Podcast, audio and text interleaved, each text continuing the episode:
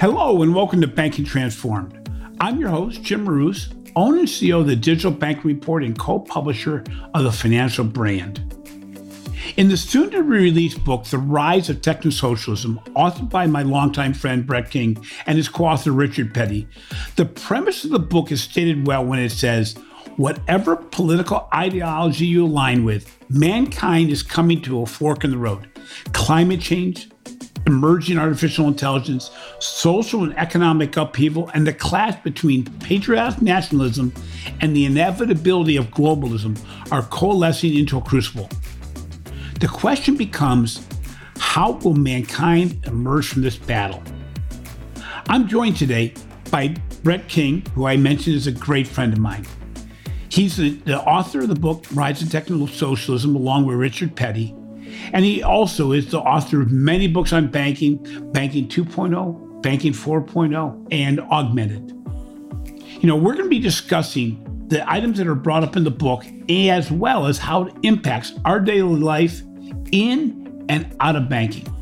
In the soon to be released book, The Rise of Texas Technosocialism, authored by my longtime friend Brett King and his co author Richard Petty, the premise of the book is stated well when it says, whatever political ideology you align with, mankind is coming to a fork in the road. Climate change, emerging artificial intelligence, social and economic upheaval, and the clash between patriotic nationalism and the inevitability of globalism are coalescing into a crucible. The question becomes how will mankind emerge from this battle? While the perspectives provided in the book will certainly be debated, the reality that technology will be the center of all these changes can't be disputed. I was fortunate enough to get an advanced copy of this book, and every page makes the reader think about what the future may look like, what is inevitable, and what can be altered if humans and technology are deployed the correct way. You know, as I mentioned, I'm so fortunate to have Brett King on the show today. I'm sure that anyone who is a listener of Banking Transform podcast has heard of Brett King, seen him at one of his hundreds of events he has spoken at, or read one or more of his books on the future of banking. So, Brett, welcome. And let's start with the most basic of questions. While your book is not the first that isn't focused entirely on banking, what made you decide a book, uh, to author a book that could be best described as a look into the future of mankind? Well, Jim, you know, I, have always been, you know, very interested in the future. Um, you know, we, we we're recording this on the day that William Shatner just uh, went into space, and so, um, you know, um, I grew up on Star Trek and and um, you know, sci-fi. I've always been a big sci-fi reader. Actually, my first book I wrote, which wasn't published, was a sci-fi novel. Um, and so um, I've always you know, been been in a hurry to get to the future. Um, but one of the you know things that sort of really I carved out a career for myself with is it is sort of helping business people and those around me understand the impact of technology on their lives, on their businesses, and so forth. So it's fairly obvious that you know when these two worlds come together, or these two sort of um, you know uh, thought paradigms come together, um, namely you know what's going to happen in the future and how technology impacts, it w- would lead me to the question of how is society going to adapt to these changes, and um, you know in doing my research for that, I found found very little, little research that really looked at sort of conventional, um, you know, ideologies around politics and socioeconomics, even economics themselves, that had a holistic view of of the future. Um, you know, we see movies and, and series all the time depicting um, some of this stuff, but a lot of the time it's just sort of a, an extension of the the way we view the world today when in reality the sort of changes we've got coming just in the next 30 years will really challenge our most sacred ideologies in respect to you know um, politics and economics and and and that needed to be written about. And so I did.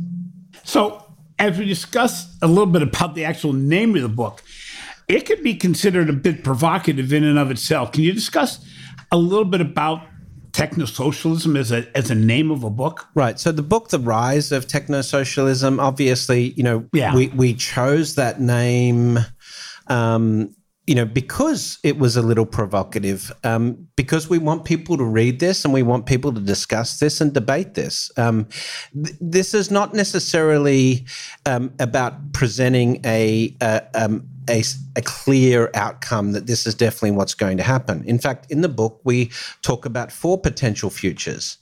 Um, and there are different ways we probably could have framed um, the the one of those quadrants, which is techno socialism. Um, you know, and I debated this with many of my friends. You know, should it be called uh, techno humanism or techno collectivism or something? Um, but uh, you know, we want people to read this and debate it. We want people to challenge our assumptions. We want people to think about these issues. And so, it, you know, it was, you know, we chose that name, um, you know, with that in mind. Having said that, it's not a political book. Um, you know, uh, obviously, some people will feel some of the suggestions in the book, like how we talk about universal basic income and the need for universal services at an economic level and so forth. Some people will feel those issues are political. But we talk through those issues in respect to what are the options and what are the choices humanity has and why that we feel the, this is the optimal path. Um, but we do talk about four distinct possible futures that humanity faces. I know you wrote this book at what might be considered the best of times and maybe the worst of times. While the issues of environment, technology, social injustice, political upheaval, economic inequality all became front and center issues with the emergence of the pandemic, determining the impact of these issues was really a moving target. How did you and Richard determine when to stop writing the book mm. and start moving to publishing? Because I, I know we I asked you this question more than a few times, going, how can you stop when the target keeps on moving? but did it really move? Well, you know, we we did rewrite the book, obviously, as the pandemic started to impact. Um, you know, we we had planned to launch this book, um, you know, uh, sort of mid last year right? Um, and so with the emergence of the pandemic, that obviously changed a lot. And you know, when you read the the very you know start of the first chapter you know we frame we frame that by you know in terms of what was happening in respect to the pandemic um, but at the same time um, you know the the major issues that we outline and in respect to the economic uncertainty that you know the planet faces today. So, namely, you know the pan, you know rolling pandemic. So we don't think this is going to be the last one. Um, in, income inequality and, and wealth inequality, it, which is becoming a massive problem globally, um, and it, and, and is it, at its most severe in the United States, as an example. Um, and then the impact of artificial intelligence, which is going to be in sort of a, a gradient over the next uh, um, you know ten to fifteen years in particular, and then climate change on top. Those four issues really don't change in terms of the fundamental challenges they present to humanity. And so um, the pandemic, all that did is give us a lot more fuel um, for the conversation because it, it, it, gave us a glimpse into some of the um, you know clear shortcomings of capitalism as it stands today and the the problem of inequality you know when we look at inequality before the pandemic the richest 1% of americans uh, owned about um, uh, owned as much as the bottom 70% today it's the bottom 90%. That's how much the wealth of the richest 1% in the States has increased during the pandemic. Getting into your book, and, and again, the book, it, I, I, would, I would hesitate to call it a page turn because you end up resting on a page to take in everything you say because it is a lot of new stuff. A lot of but data. You, you mentioned, uh, as you mentioned, major challenges facing not only the U.S., but the world as a whole. From your perspective, which of those challenges is right now to you the most daunting? So here's the biggest problem that we as humans have to address is that these changes that are coming, we can see them coming. We're arguing about, you know, how they're going to affect humanity. And that that very issue, the fact that we argue and debate about this rather than plan, um, you know, uh, you know, seriously for these changes, means that when they do impact us, they impact us with far greater, um, you know, uh, range of impacts than than they need to be. The the two the two that you know, are obviously going to change the way humanity lives philosophically and, you know, in terms of um, the systems are obviously AI and climate change. In, in the process of that, we have to solve inequality and these other issues. But AI, as an example, is completely going to change the way we think about work and its role in society. Climate change is a problem that we cannot fix at a national level. We have to have a collective approach. We have to have a, a species wide, planet wide approach to this.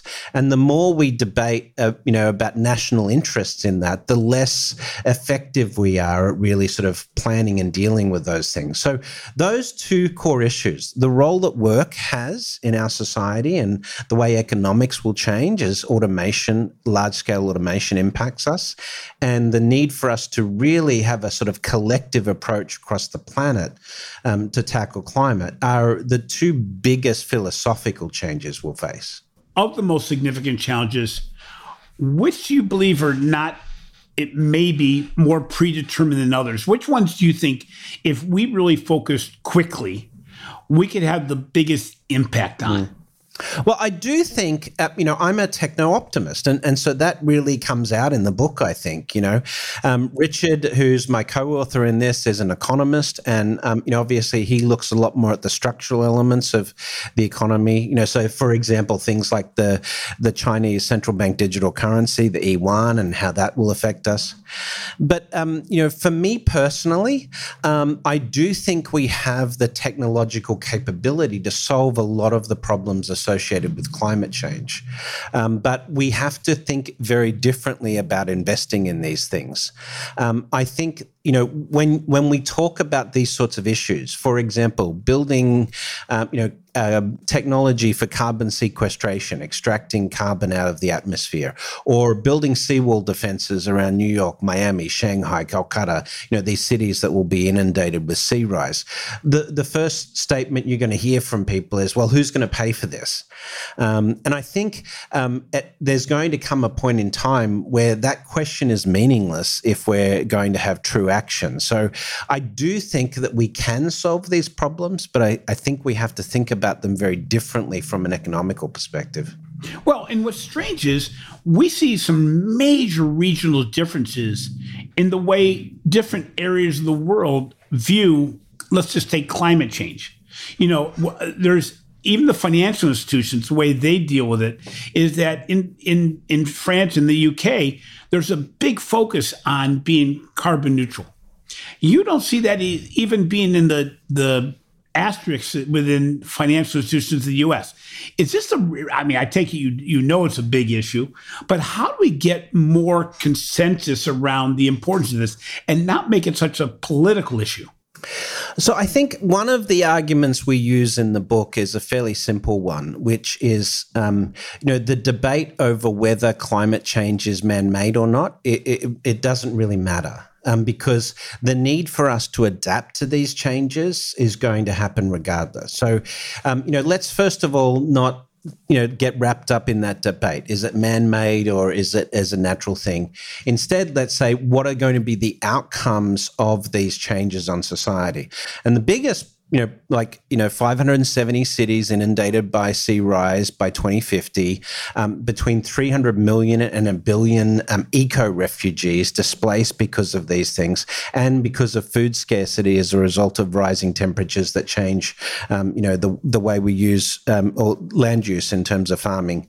Um, you know, that is something that um, every nation on the planet is going to have to deal with at some point in time. You know, let's let's take the worst case scenario: a billion eco refugees, right? One eighth of the planet displaced by this. You can't just say let's close the borders and ignore this problem. It's it's too big a problem to do that. So, this is really the philosophical piece: is that at some point, you know, we have to ask the very real question: is you know, what's what's the purpose of us being here? You know, what is the purpose of humanity? What's the purpose of our economies?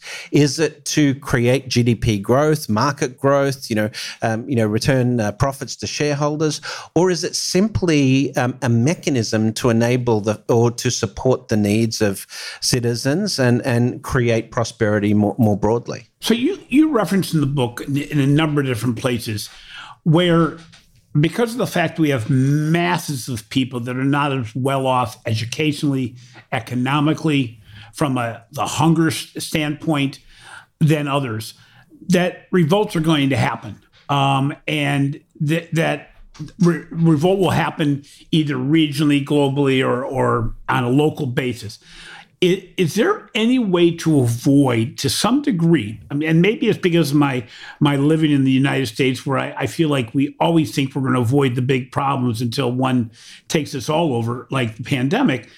But uh, uh what is it going to take for governments to realize that the the masses are getting bigger, the the inequity is getting wider, and we're not we're not coming close to solving it. Right. Um, so you know it, you're you're absolutely correct, um, and the really interesting data point that we learned in researching this was uh, around the nature of that response that we see globally in respect to economic uncertainty and the way that plays out in, in terms of protests. So, um, in the first 20 years of the 21st century, we saw a 200% increase in the number of protests globally where people are dissatisfied with their governments, but a thousand percent increase in participation. That's from the average of between 1950 and 2000 um, which blows blows my mind that we've had that sort of collective response. It's not it, it's not limited to the United States or Western economies. This is a global effect. Why are people protesting? Because they're uncertain about their future. All of these things that are happening mean people are like, well, we don't know what's, the, there's uncertainty. What's going to happen? And so ultimately, when you have then AI and climate placed over that economic uncertainty, um, you're going to have either people will get to the point of revolting because the system isn't working for them, um, or um, you know, we have to have some way of reducing that economic uncertainty and those concerns. And that's really the the outcome. Now, if you look at just the inequality piece that you mentioned, uh, no nation on earth has ever faced the inequality that the United States faces today and got through that without wealth distribution um, changing. Um, and so that either happens through legislation or it happens through revolution. And so I know which one I would rather.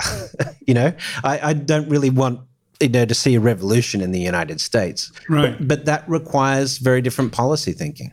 Before we take a break, I have one more question, and, and that is as with all your books, the amount of data and research shared to support your themes is massive. I mean, it, you, there's not a single page that doesn't have a major reference to, to statistics data that's out there. Is there a section of the book that may have not been in your initial drafts or thinking that emerged because of the interrelationships with maybe the other themes? Or did the book come together as you imagined it would 18 months ago? Oh, um, no, there was always data that I found that surprised me and took me in a, um, a different direction. Um, but um, not, you know, it, it, in minutia. Like for example, right. um, you know, um, the the UBI thing, universal basic income. Um, you know, this has been debated a lot recently, particularly with the pandemic and the stimulus, uh, you know, checks and so forth. Um, but this is one of those things where there were really some surprising outcomes for me, which is, you know, when you look at the research, particularly coming out of like the Nordic regions and, and places like that, where they ran these UBI trials, that actually increased people's participation in the economy right? And so that's one data point that would surprise most people, I think, that they were where they would think that if you pay someone a monthly stipend, then they're just not going to have to work. They won't work. Well, um, you know, when you when you have people that don't face the pressure of having to put food on the table, um, and you know they have that comfort, then it enables them you know, potentially to pursue things that they wanted to as an entrepreneurial basis or community service, things like that. That was one thing that I thought was, um, you know, a very interesting um, factoid. The other one was, um, and we talk about this, globally, the cost of healthcare is a massive problem um, you know, in the United States since the 1980s, it's gone to, you know, like we're talking about potentially, you know, 14, 15% of the GDP focused on these costs. It's extraordinary costs. But there is so much inefficiency in the healthcare system. And I'm not talking just in the United States, I'm talking globally. Um, you know, almost one in two diagnoses is wrong. Um, you know, you look at the administrative costs in the United States, 40% of healthcare costs is administrative costs. And so there are so many areas where we could reduce um, government we could reduce um, the administration of these systems, and then that allows us to provide actually better care than what we can do today at a, at a dramatically lower cost. Um, and so that's pretty profound. Well, and, and the sharing of data, you know, it's interesting because healthcare is very much like banking in my mind that the, the efficiencies and the effectiveness of the industry can be enhanced tremendously by the, the, the sharing of and the depth of data that's shared. Um, when I, we have some friends at uh, an organization that we're both familiar with that had two cases of cancer and when their team was put on the mission of finding where in the world is this cancer or this ailment being treated and what are the best uses of of some resources to deploy and say where can this be done they found solutions that have been extraordinarily effective yeah. However, this should be accessible to everybody, not just exactly. those that have a data team. And and it it's you know we we keep all the data. Again, it's very much like banking in that healthcare system holds all the data. They have a ton of data.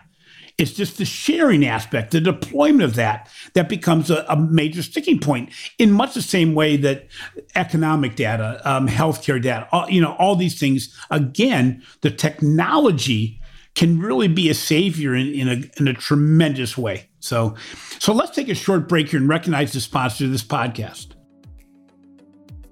This podcast episode is being presented in partnership with PayPal. PayPal provides access to more than 403 million active global accounts and multiple buy now, pay later offers in a single integration. PayPal Pay in 4 enables shoppers to make purchases in four industry payments. Customers get more buying power and flexibility, and merchants get help maximizing reach and revenue. Learn more about PayPal Pay Later on paypal.com forward slash trust.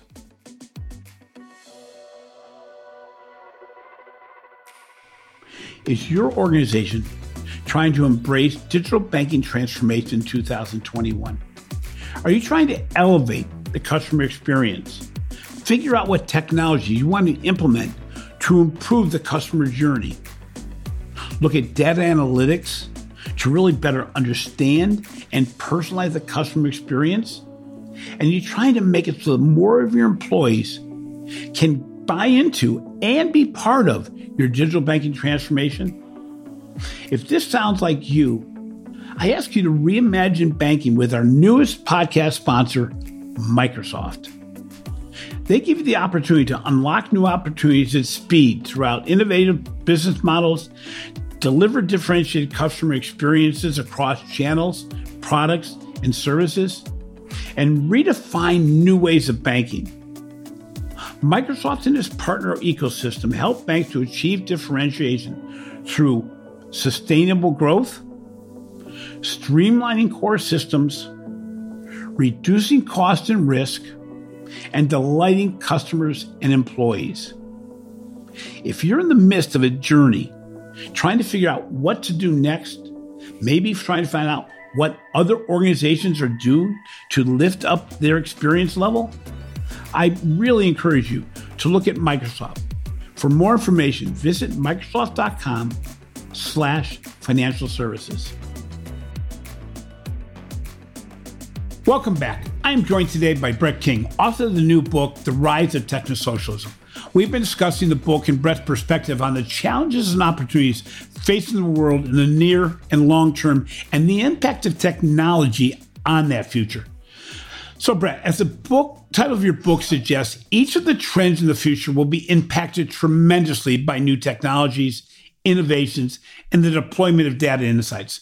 The last time we traveled together, which was a long time ago, was in Shenzhen, China in January of 2020. I know. We saw some amazing deployments of data, analytics, and technology everywhere we went. You discuss this in your book, but how far ahead is China compared to the rest of the world in the in not just the development of technology and data, but the use of these? Well, certainly when we look at artificial intelligence, um, you know, we've seen recent announcements from um, U.S. Department of Defense where they feel that, that China has surpassed the U.S. on AI. Shenzhen is just a phenomenal example of a smart city and dramatically reduced uh, resource allocation costs for emergency services, traffic management, all of those things that we saw as a result of the use of AI. Um, and so there are some really good um, examples for us to look at in in, in specific areas.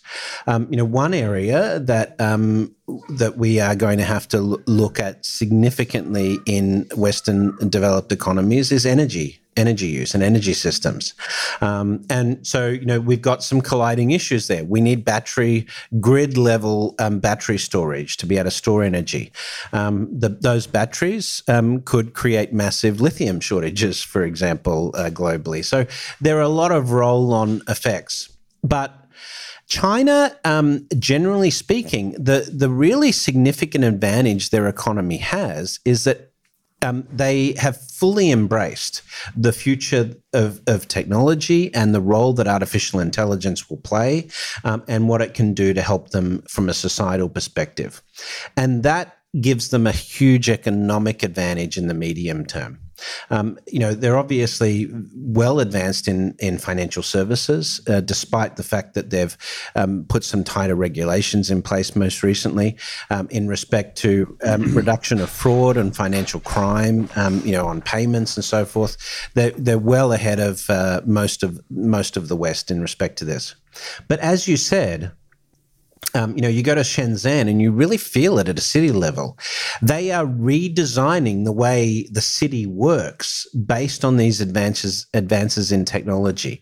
They're getting energy efficiencies. They're reducing traffic. They're reducing accidents. Uh, you know, they're improving the uh, um, the response time of emergency services. All, all of these, um, you know, they're improving uh, waste management. Um, you know, all of this is just simply looking at these systems we've had in place for now a couple hundred years and saying, if we were to sort of redesign this from scratch today, you know, um, would would we get a better system? And and the answer is fairly clear. But infrastructure obviously takes a long time generally to improve and is very expensive. So again, China's spending $8 trillion a year on infrastructure in Belt and Road right now. We're arguing about a $3.5 trillion infrastructure bill in the US, which will span five years. So they think about this problem very differently. Well, it's interesting too, and we talked about when we were there that you could feel the difference in culture Absolutely. around the acceptance of change and the focus on innovation. I mean, you know, we we visited a campus that had you know uh, thousands upon thousands of R&D workers in a city that was built to support one company. That commitment to not only change and innovation, but the acceptance culturally within the people of change and moving forward and not holding on to the legacy. And and you know, we can go back decades and say there's a lot of reasons for that, but that's a major difference too. And you know, this podcast usually focuses on the banking ecosystem. Your book spends a great deal of time talking about the economic systems across the globe and the role of banking. Where can banking contribute to the betterment of society and what is going on and, and where is it going to change the most with regard to existing banking systems and the, the way they're going to become more global in nature? Well, you know, obviously we talk about ESG right now and ESG policies and sustainability and, and those sort of things. And so banks can, um, you know, be a, a, big part of this where they say, we're not going to fund, um, you know, coal plants. Um, you know, we know uh, today um, that between eight to 10 million people a year um, you know, annually die from um, air quality issues. We have the capability to fix that today. In fact, arguably, we had the capability back in the 1980s to address it. Um, and yet, um, there was the, this question about, um, well, you know, the, but the fossil fuel companies are making a ton of money. So let's not disrupt, uh, you know, the the uh, the huge capital growth we're having there. And this is really at the heart of what you're you're asking the question about is. What is the responsibility of corporations to be good corporate citizens um, and to make the world a better place, not just you know generate re- returns and profits? And this is the cultural question I think we're going to have to ask millennials, Gen Zs, the alphas, um, you know, I think they're going to think very differently about this. I think they're going to be saying to these corporations, unless you're a good corporate citizen, we're not going to support your brand. We're not going to buy your products. Um, and I think that that will shift naturally over time. But this brings up this very real question at the heart of how we solve these problems in the future is you know is capitalism the best model we have? Or the current form of capitalism the best mm-hmm. model we have um, you know to fix this? Is the free market going to get there on its own? Um, and the answer that you know we the conclusion we come to in the book is no. Um, and um, so we do need to think differently about economics particularly at a national and global level well, it's interesting, Brett, because two things you hit upon. One is the whole focus on ESG issues. Um, Deloitte just came out of a study about um, uh, serving the under underbanked and unbanked, and financial institutions rated themselves surprisingly high on serving the needs of the unbanked and underbanked. And, and I was astounded because the same financial institutions don't rate themselves very high in digital transformation, innovation, use of data analytics. And as I peeled back the layers, one of the things that they focus almost entirely on is the improvement of the, the financial wellness of their employees which is admirable and, and a good place to start. Sure. But the reality is they're doing it because that keeps their employees there longer, keeps them happy, and work makes them work harder. So really, it gets back down to the realities of uh, certainly U.S. banking, which is make it so I'm, I'm more efficient as opposed to more effective. Do you see that this may not take place in the in the traditional sense of the marketplace taking care of it, or maybe this is going to have to be regulated? And and regulated to a degree almost exactly opposite of what's going on right now. Because right now, regulation in the U.S. is protecting banking from outsiders. We're, we're seeing this harder and harder to, to, have a fintech get a banking license. We're seeing that you know there's more and more protections being put in place to to make it so the banks themselves can can exist as they are, as opposed to moving to where they have to be. Do you think regulations overall have to change? Yes, I, I, I, do. In fact, um, I think what we need is we need to start thinking about regulation on a global basis as well, you know, bringing regulatory zones together. We need regulation on artificial intelligence. China is the only nation right now that has any meaningful regulation on AI.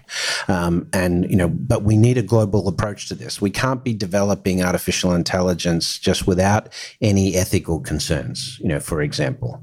Um, we also need to think about how we're going cater for the 50% of employees in financial services organizations today, to illustrate, that are going to be replaced by, um, you know, artificial intelligence algorithms and, um, you know, robotic process automation over the next 10 plus years.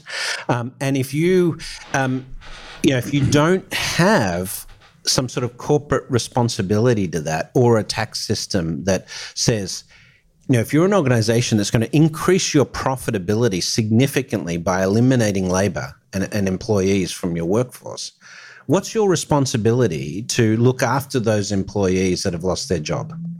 Um, and you know, if if you don't have some sort of regulatory view of this or some sort of um, approach to that at a at a national level from a macroeconomic um, policy perspective, then the market's not necessarily going to do that. And, and the reason we know that is um, we can see that the most valuable corporations in the world today, you know, nine of the top 10 companies in the world are technology companies who employ far less people than the blue chip industrials of, of the 20th century. Um, and so we already see labor participation disconnecting from, you know, market level, you know, uh, you know, output in respect to corporations. And that's that's not necessarily a good thing because it means high unemployment in the future.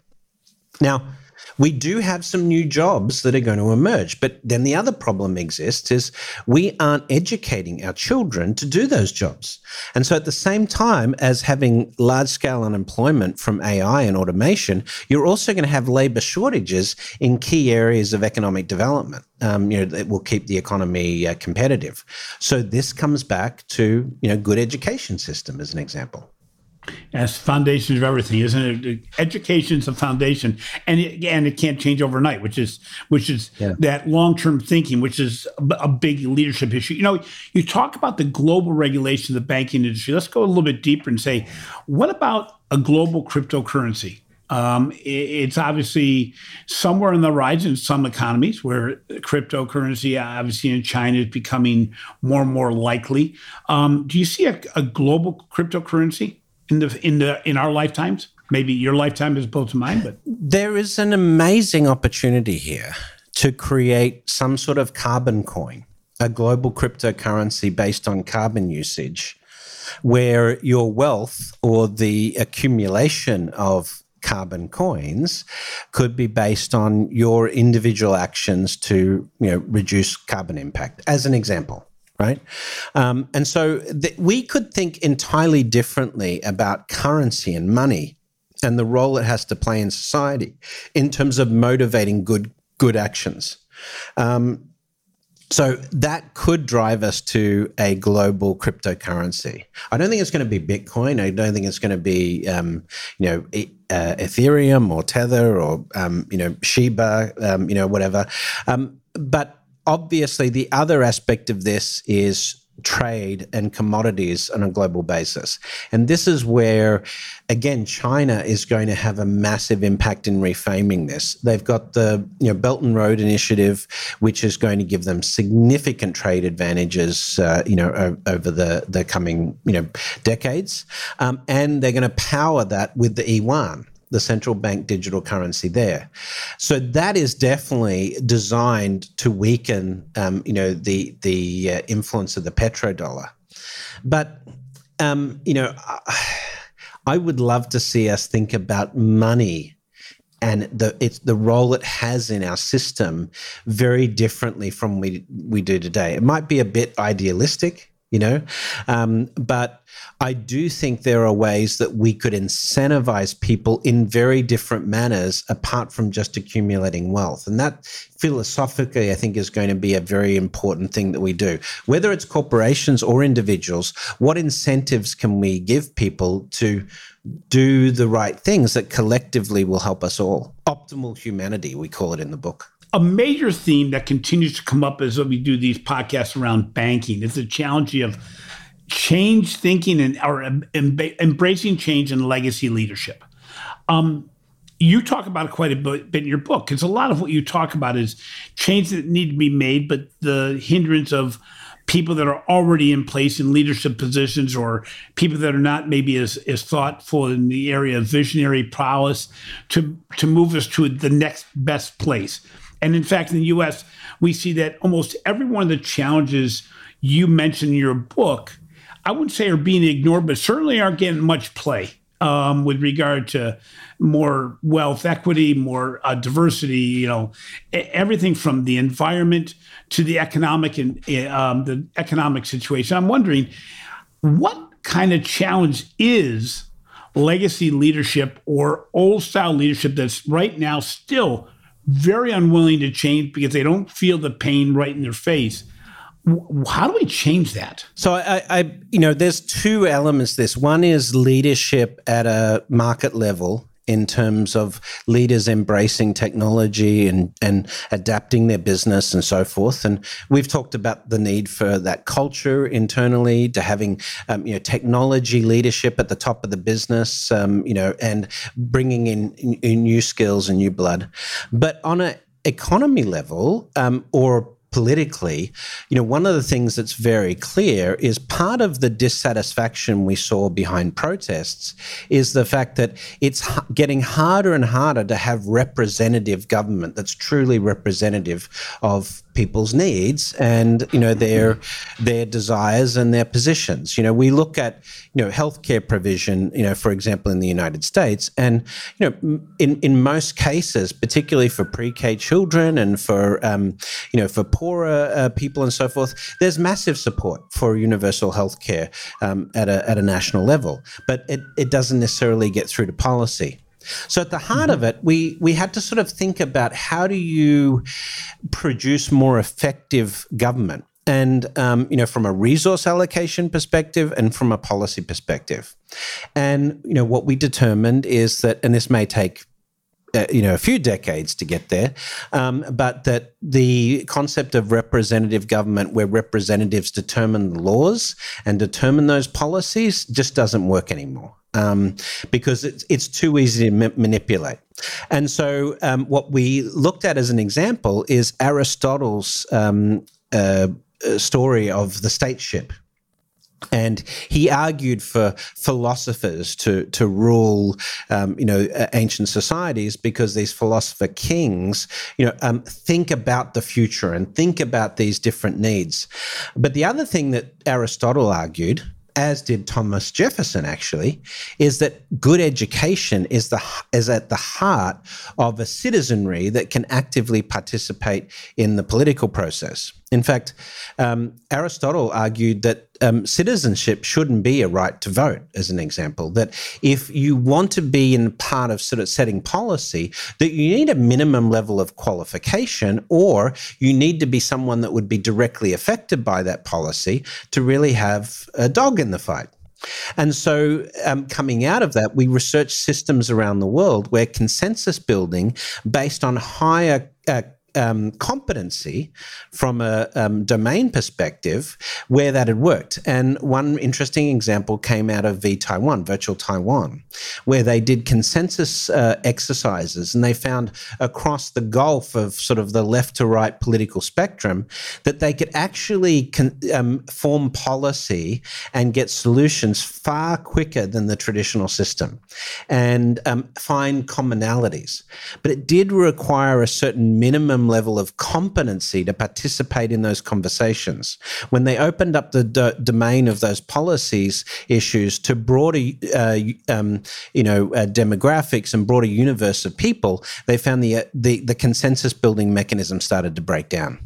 That that would be interesting. That that gets into the whole equality and, and education issues. So again, it, it's infrastructure um, as much as anything else. Why so, why Thomas? This is you know this. I, most Americans yeah, probably ahead. don't know this. Thomas Jefferson said public education should always be free in the United States because it was a precursor to your ability to be a good citizen. Um, and so, you know, one of the founding fathers that was his position. I think yeah. it makes a lot of sense you know, you can get pretty depressed if you think about just the, the negatives of what the future may look like.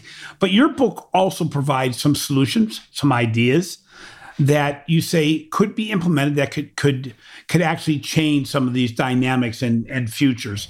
Um, what are some of the solutions that you thought were probably the most likely to be implemented that could really make a big difference in what our future may look like? Well, you know, one of the biggest issues is just more efficient resource allocation. Our current system is, in many areas, we identified, um, you know, fairly inefficient. Um, for example, you know, we have, um, you know, government um, in, in, most of the world that has a ton of bureaucracy and inefficiency built in. So we argued that small government is much more possible through the application of technology. Um, and that means that overall, the economy then has more money to invest in the citizens, providing basic services. And so our view is that this technology is applied at a, a state, state and national level, and um, you know if you get better at resource allocation, then you simply have more resources, capital resources to deploy. So um, you know, for example, in the area of healthcare, we found that we could reduce the cost of healthcare in the United States by seventy percent over the next two decades with the application of technology. If you can if you can get healthcare costs down to that level, then it's immaterial about providing healthcare to the entire population for free because it's now cheaper than the existing system, far cheaper actually. Um, and and the same exists for basic services like um, you know solving the problem of homelessness and access to housing, access to education. If you can make government massively more efficient, in terms of resource allocation, then you can achieve these things. But the other issue is we have a lot of inefficiency in the capitalist system. You know, we think about, um, you know, I'm a big fan of Elon Musk, you know, but Elon Musk and Jeff Bezos, these guys have enormous wealth tied up in their companies or whatever. That wealth is not deployed efficient, efficiently. We have to wait for you know Jeff or Elon to determine what they, they want to spend the money on. Um, you know, Apple as a corporation $300 billion in cash. That's more than many small nations on earth today.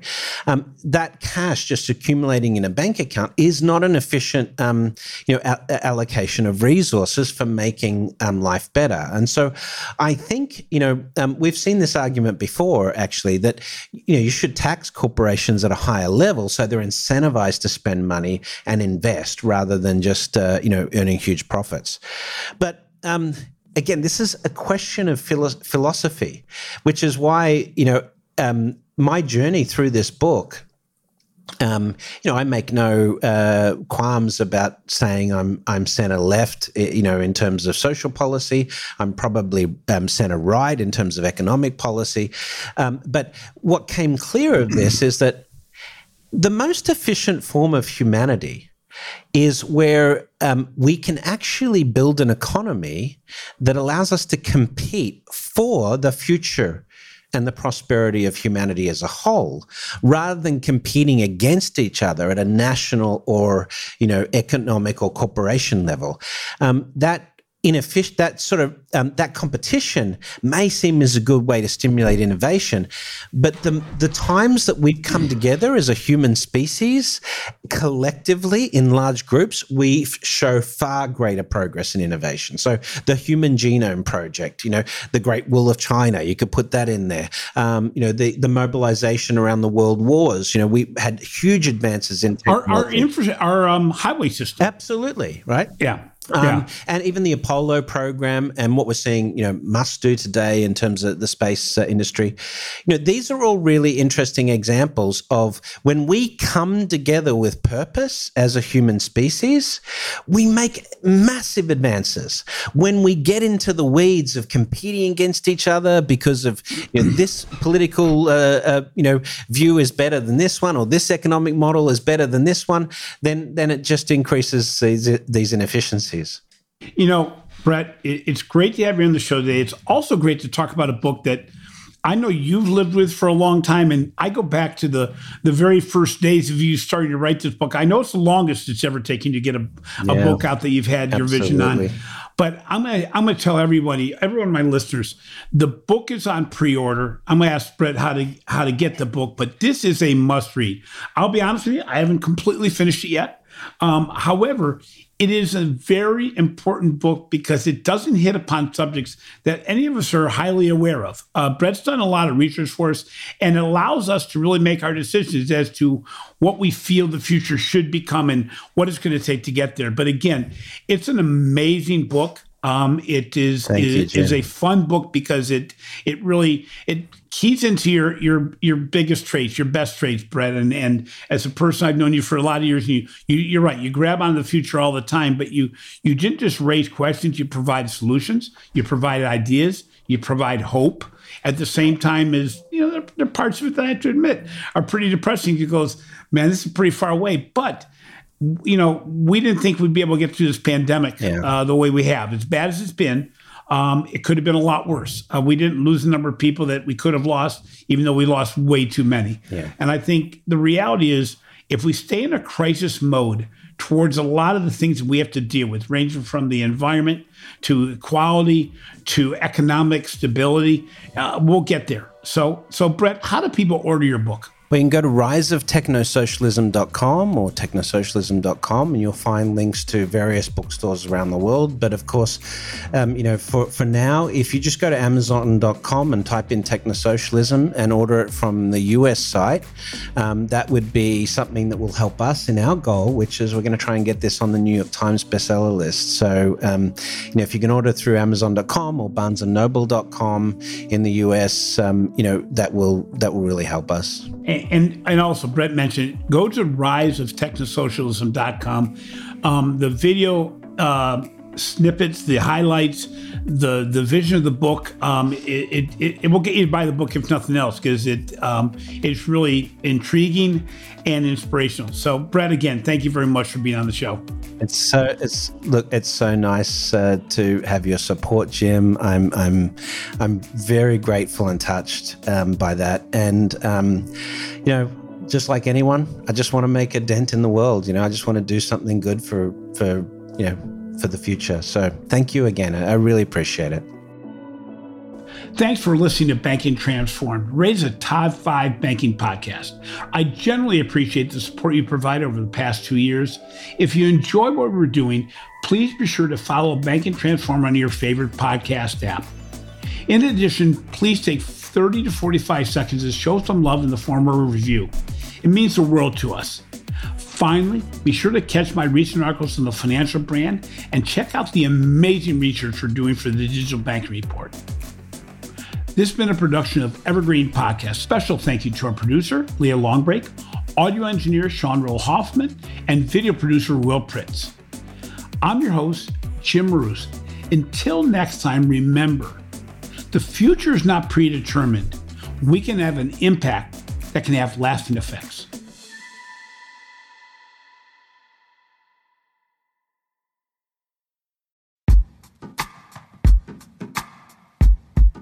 The Jim Stroud podcast explores the discoveries and trends forming the future of our lives.